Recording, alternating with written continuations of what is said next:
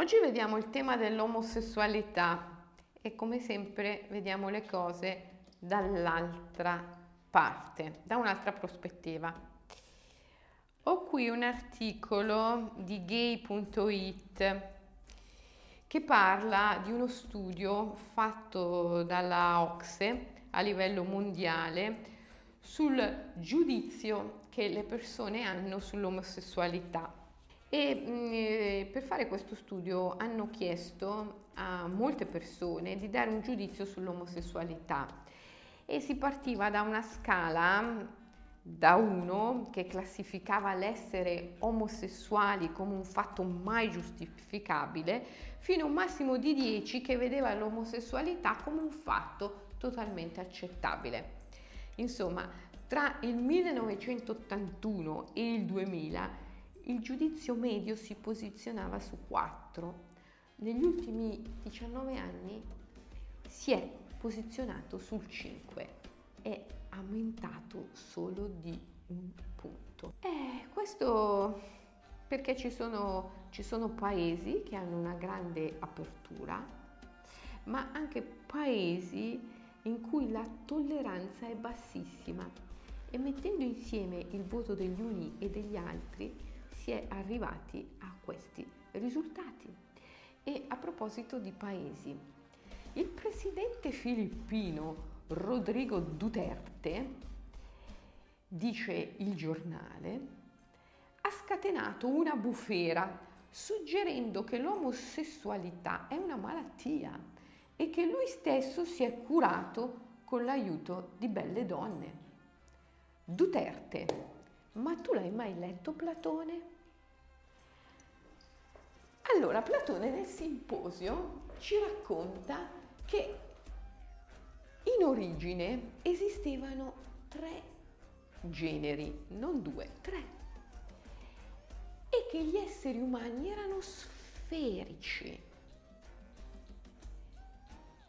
C'erano quelli che provenivano dal Sole ed erano tutti maschi, quelli che provenivano dalla Terra erano tutte femmine quelli che provenivano dalla Luna, che erano un po' maschi e un po' femmine.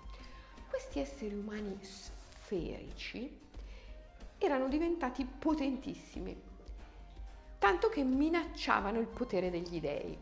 E allora Zeus ha pensato bene di indebolirli tagliandoli.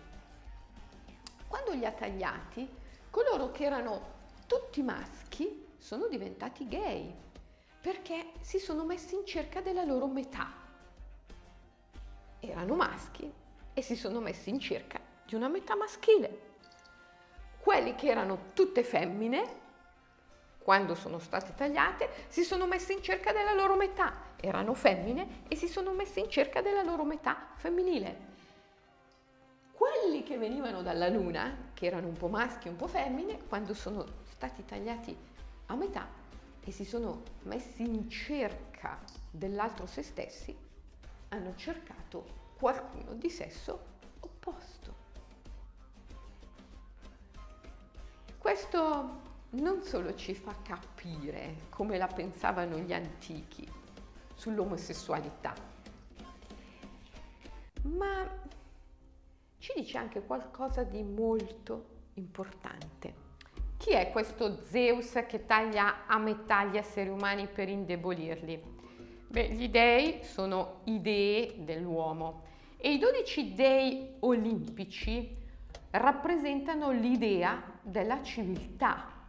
Nascono quando gli esseri umani si radunano nella polis, nella città-stato, nasce la civiltà e infatti gli dei olimpici combattono contro i titani che sono le forze selvagge della natura e li sconfiggono per instaurare la civiltà.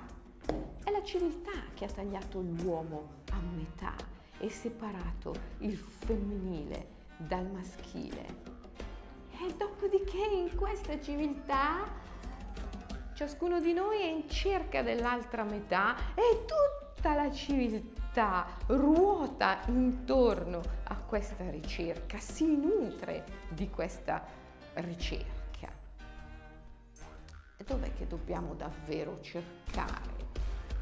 dobbiamo cercare dentro di noi, perché in verità gli dei, quando ci hanno tagliato, non ci hanno veramente diviso, hanno semplicemente oscurato una parte di noi. L'altra parte è invisibile, non è assente, è solo invisibile. Dobbiamo diventare consapevoli del fatto che c'è, che è con noi e dobbiamo trovare la nostra integrità in noi stessi. Dobbiamo sviluppare in noi stessi tutte quelle doti, capacità, caratteristiche che cerchiamo nell'altro, sia esso maschio o femmina. Svilupparle in noi. E allora è solo quando abbiamo realizzato in noi tutto ciò che cerchiamo nell'altro, possiamo davvero trovare l'unione meravigliosa, l'amore. Eh? Devo dire ancora qualcosa? No, no. Io sai cosa? Farei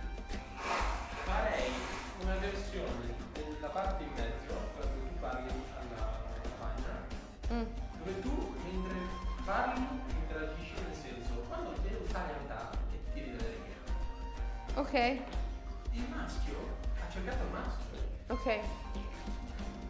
Per concludere, la civiltà è un atto di separazione che divide l'individuo, l'essere umano, da se stesso per renderlo più debole, cioè misurabile, governabile, prevedibile. Come disse il grande Ungaretti, la civiltà è un atto di prepotenza nei confronti della natura, è un atto contro natura. E questo va bene, perché abbiamo scelto di essere governati e governabili. L'importante è esserne consapevoli e non dimenticarcelo mai.